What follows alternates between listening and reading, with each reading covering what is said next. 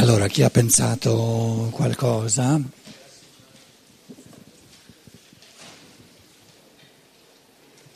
Se la percezione è intrisa di idee, il bambino di cui parlavamo questa mattina, che percepisce al supermercato, che vede al supermercato una serie di oggetti. Eh, parla più articolata, eh? Nel bambino che percepisce poi non ha più capito. Il bambino che vede al supermercato una serie di oggetti e li percepisce in maniera comunque caotica, che pensieri ha? Se oggi pomeriggio tu dicevi che la percezione è intrisa di pensieri.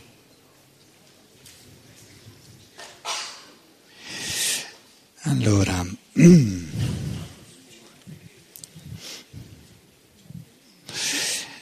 per rispondere alla tua domanda bisogna avere in fondo il coraggio di entrare un minimo nella complessità del fenomeno, perché anche nel caso del cosiddetto bambino abbiamo a che fare con uno spirito umano individualizzato. Ora, complessificando un minimo le cose, mm, vi butto lì eh, certi elementi, essendo in chiave di discussione, poi potete immediatamente l'uno o l'altro prendere posizione. Se invece fossi nell'esposizione dovrei essere meno dogmatico e mm, presupporre meno cose. Se il bambino non fosse uno spirito umano che ha già millenni di evoluzione che gli hanno consentito di individualizzarsi, non avrebbe la percezione.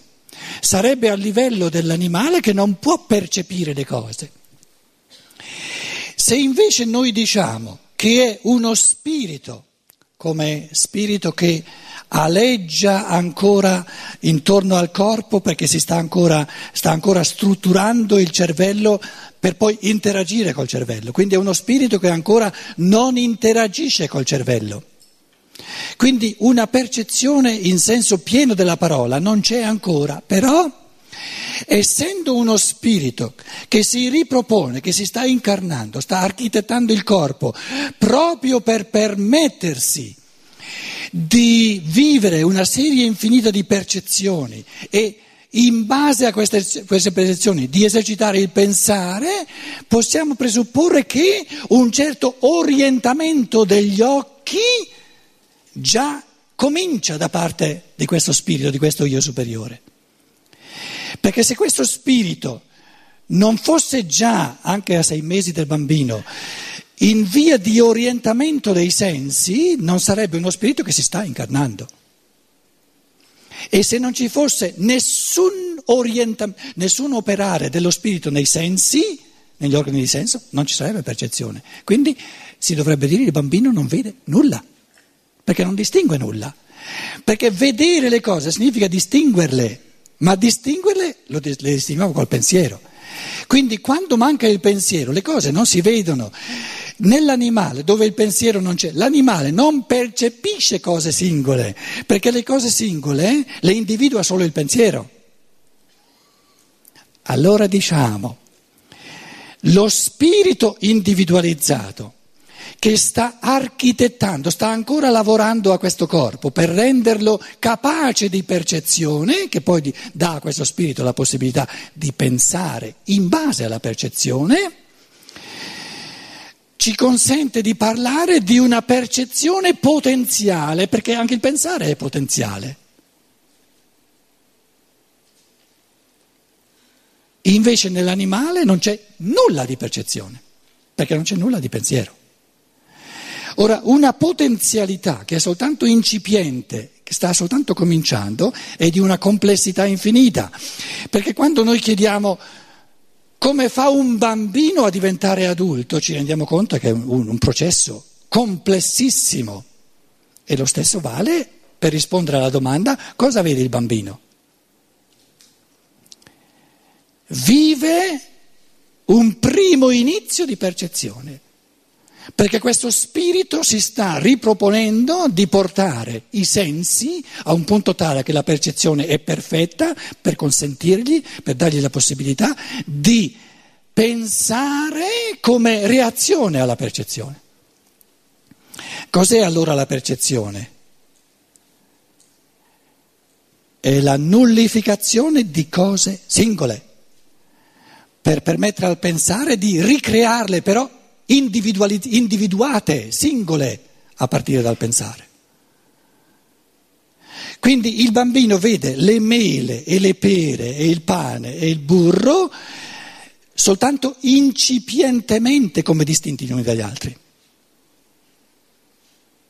E il fenomeno è molto complesso.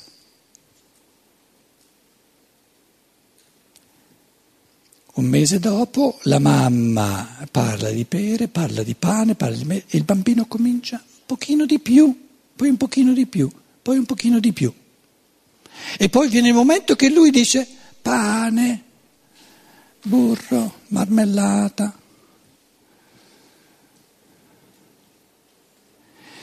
Allora io stavo dicendo, la, la, la, la, mm, decisione a monte sta nel fatto che o, met- o siamo convinti che esiste, che questo cosiddetto bambino è uno spirito adulto, che ha una evoluzione molto lunga già alle spalle, già profondamente individualizzato, oppure ignoriamo questo fatto.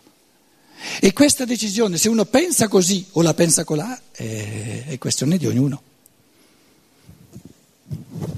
Infatti, quando tu parlavi di caos questa mattina, sempre riferendoti al bambino, al supermercato, eccetera, e successivamente eh, di cosmos, quale mondo ordinato, quindi pieno di bellezza, io ho pensato, ho riflettuto che appunto è stato scientificamente dimostrato che il bambino, anche piccolissimo, sogna. Cosa sognerebbe se non avesse esperienze, forse magari di mondi pregressi? Po- quali immagini si presenterebbero alla sua mente se non avesse già qualche esperienza di un mondo altro? È una sciocchezza secondo te questo, questa Pietro? Io quando l'ho sentita mi ha dato tanto da pensare. Dice i bambini anche piccoli sognano, ma cosa sognano? Quali esperienze si possono presentare a un bambino piccolissimo se non ha esperienze già in questa vita? Quindi quello che tu dici naturalmente andrebbe molto meglio, sarebbe in consonanza con la prima ipotesi che io ho fatto, che si tratta di uno spirito che ha già un nuovo cammino. E questo dicevo, sì, infatti. Sì, però eh, non è una cosa che tu puoi dimostrare a un'altra persona che non ci credo, che non è convinta. Però per quanto riguarda i sogni pare proprio che lo abbiano dimostrato con delle apparecchiature idonee a, a registrare questo. Sì, ma un bambino, cioè eh, il bambino, finché non c'è nessun sostrato corporeo, non c'è neanche il problema dei sogni. Quando tu parli di sogni c'è già il sostrato corporeo, quindi uno scienziato ti può dire in modi misteriosi però l'origine di queste immagini è il corporeo. Tu non gli potrai mai dimostrare. Eh vabbè, non me lo può dire perché non ha fatto ancora esperienze questo bambino. No, lo dici te. Lo dici te. In questo mondo un bambino piccolissimo che tipo di esperienze ha fatto a tre no, mesi, il cor- No, il corpo c'è tutto. Il corpo c'è tutto. In un bambino piccolissimo il corpo c'è tutto. E il corpo è una sorgente inesauribile di immagini, di esperienze, di, di, di, di sensazioni, eccetera. Ma non lo so se il corpo... Capito? Un bambino piccolo, tu parli di un bambino piccolo, anche appena nato, c'è già tutto. È, è, c'è già tutto, tutto è un, un, un groviglio di, di, di, sensibilità, di origine di immagini, tutto. Tu, tutti gli organi sono stati formati in base a immagini. Eh, il cuore è un'immagine del cuore se no non, salta fuori il cuore come diverso dal polmone. No? Un'altra riflessione che però per chi è aperto può avvalorare il fatto che non abbiamo a che fare soltanto con un fenomeno corporeo, ma abbiamo a che fare con una realtà di di, di, un essere spirituale, beh, tu dai per scontato che lo spirito è una realtà. Ma lo scienziato che ha il dogma assoluto che ciò che la religione chiama spirito proprio non esiste, è una invenzione, tu non glielo puoi dimostrare di acchito. Devi accettare che lui per ora l'accesso alla realtà dello spirito non ce l'ha. Eh, è inutile star lì a dar martellate. Perché se lui fosse minimamente aperto, un'altra porta che aiuta molto è il bambino di fronte alla fiaba. Ora, sta di fatto che finché, finché il bambino non viene ancora rovinato, che oggi avviene prematuramente, no? è spontaneo per il bambino in tutte le culture il mondo della fiaba, queste immagini bellissime della fiaba, di prenderle come realtà. E lì lo, anche lo scienziato dovrebbe porsi la domanda, da dove proviene questa spontaneità del bambino nei confronti che, che, che, che di fronte al diavolo nella fava ha, ha veramente paura? Tu dirai, eh, se, se non è quella una prova della realtà del mondo spirituale, non è una prova. Però per chi fa sempre di più l'esperienza della realtà dello spirito, certo che è una, un fattore di enorme conferma. Posso chiedere? Per il bambino piccolo, una, una fiaba che parla del, del, lupo, che parla della principessa, parla, sono tutte realtà, ass, ass, spontanee, ma non c'è neanche da discutere.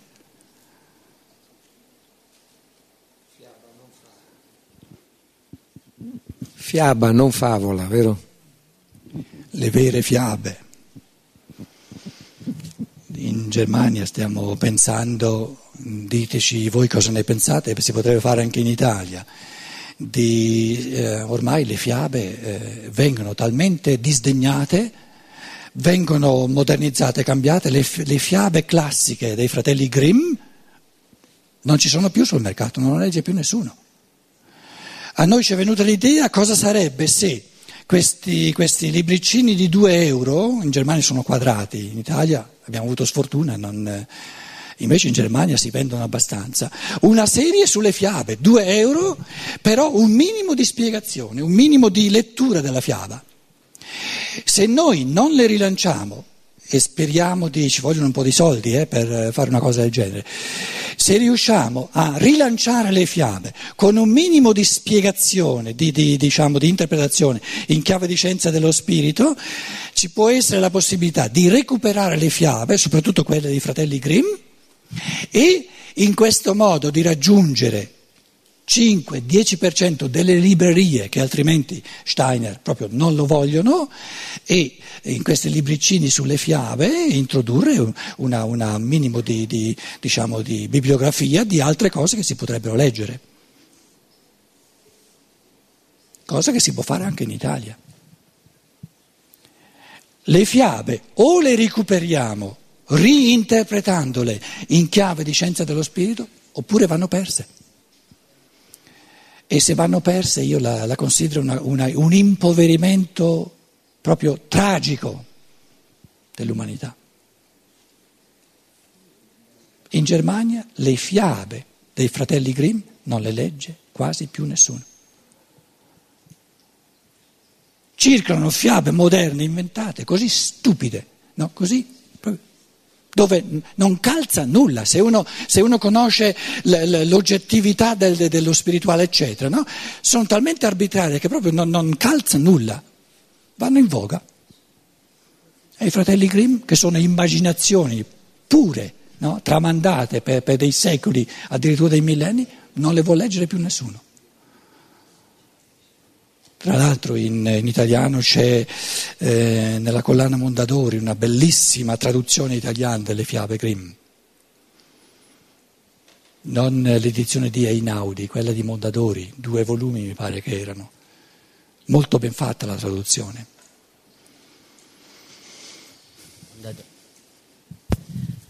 Posso chiedere un'altra cosa? Breve. E in riferimento all'intervento di questa mattina, al primo intervento, quello relativo alla Torre di Babele, Eh, in termini di evoluzione dello spirito, la torre di Babele, quale almeno a me risulta essere un momento diciamo drammatico e doloroso in cui la comunicazione tra gli esseri di fatto non esisteva più, che cosa rappresenta? Rappresenta il passaggio evolutivamente necessario, quindi né, né, né, né, positivo né negativo, né buono né brutto in senso morale, ma un, una necessità di evoluzione dal linguaggio unitario alla pluralità di linguaggi. La pluralità di linguaggi sorge per il fatto che il fenomeno acqua, essendo vissuto non più soltanto dal lato spirituale, del concetto di acqua, che è, che è consono col concetto di sapienza iniziale, no? Wasser, Weisheit, ma nel momento in cui gli esseri umani vivono, percepiscono, esperiscono sempre di più l'acqua cosiddetta materiale, a seconda delle, dei meridiani, eccetera, c'è un'esperienza dell'acqua diversa. Quindi, così come in origine la parola per l'acqua era una sola, perché la parola esprimeva il concetto, Dopo, nel momento in cui la parola comincia a esprimere sempre di più l'esperienza di percezione, diventando diversa, sorgono linguaggi diversi. Ho spesso fatto l'esempio della differenza tra acqua in italiano e Wasser in tedesco. Se tu stai facendo un bagno in acqua no? e l'acqua è bella calda, no? ti viene di dire acqua. Adesso immaginate che l'acqua sia 8 gradi. Ci andate dentro, ci... acqua. Eh no, eh. Wasser, Wasser. Quindi, quindi il popolo che percepisce l'acqua bella calda dice giustamente altrimenti mentirebbe, barrerebbe acqua. Il popolo che percepisce, vive l'acqua bella fredda dice Wasser. È concepibile un linguaggio a livello di percezione di un'acqua così diversa come gradi che, che usa la stessa parola? No, sarebbe un linguaggio contraddittorio. Quindi, nella misura in cui gli esseri umani sono calati nell'elemento di percezione del mondo, diventando il percepibile diverso da regione a regione, da, da fisiologia a fisiologia,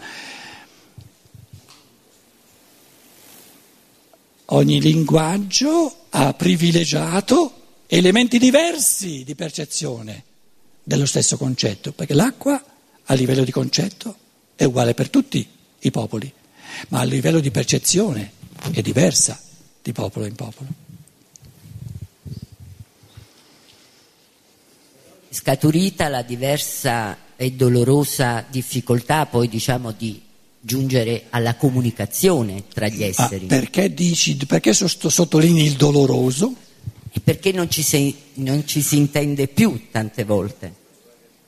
Io avevo capito che prima c'era proprio questa possibilità, al di là di una giusta, eh, come definirla, settorializzazione del linguaggio, differenziazione legata all'esperienza diversa, al nascere in una regione anziché in un'altra, al di là e al di sopra di questo avevo cap- capito che c'era la possibilità di comunicare lo stesso, di interagire gli uni con gli altri meglio. È come se si fosse persa l'unità nella molteplicità, non so se mi sono spiegata. Sì. No, no, no, c'era unità senza complessità. L'intesa di tutti gli uomini, già data, è più è meno dolorosa più, è, è, l'intesa che non c'è già in partenza e che va conquistata, l'intesa che va conquistata, tu la chiami dolorosa? Io la chiamo un, una gioia maggiore. Perché la frammentazione che ci consente di riconquistare l'unità, quindi trascendendo il fenomeno puro del linguaggio per ritornare al livello del logos in quanto pensiero, non è doloroso questa uni, uni, unità che va riconquistata, è tutta gioia. Quindi la fatica di una unità che va riconquistata, perché metterla in negativo è molto meglio metterla in positivo, no? Quindi i linguaggi al plurale sono la sfida a riconquistarsi il linguaggio universale. E qual è il linguaggio universale? Il pensare